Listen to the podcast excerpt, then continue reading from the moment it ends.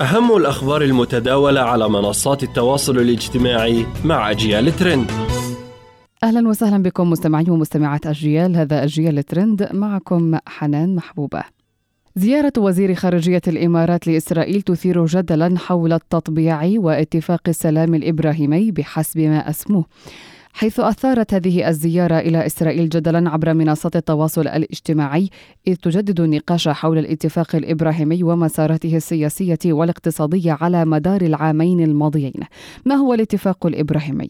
في الخامس عشر من سبتمبر من عام 2020 وقعت الإمارات اتفاقا لإقامة علاقات دبلوماسية مع إسرائيل في البيت الأبيض برعاية وحضور الرئيس الأمريكي السابق دونالد ترامب تزامنا مع توقيع البحرين اتفاقا مماثلا ومنذ منذ هذا الوقت جرت إقامة علاقات دبلوماسية كاملة بين أبو ظبي وتل أبيب جنبا إلى جنب مع توقيع اتفاقيات ثنائية في مجالات متعددة على رأسها التكنولوجيا والاتصال والطيران المدني والرعاية الصحية والسياحة. حتى وصل إجمالي التبادل التجاري بينهما إلى مليار فاصل أربعة دولار. كما اندلع نقاش حول جدوى تلك الزيارة فبينما يرى النشطاء أن الإمارات لم تستنفذ شيئا منذ توقيع هذا الاتفاق يقول مؤيدون للاتفاق أن الإمارات تعتبر إسرائيل شريكا استراتيجيا لأمنها وسلامتها وهو حق مشروع لها.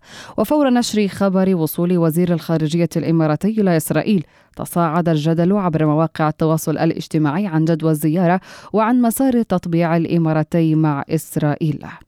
حفاظا على التنوع البيولوجي وحماية البيئة تنفذ جمعية القناص القطرية على نحو دوري حملة تسميها بسقاقير قطر لإطلاق الصقور إلى البرية وعودتها إلى موطنها الأصلي. وتعد حملة إطلاق الصقور في الطبيعة من العادات والتقاليد القطرية القديمة إذ كان السقارون يطلقون الصقور في الطبيعة عند انتهاء موسم الصيد وانتقلت هذه العادة من جيل إلى جيل.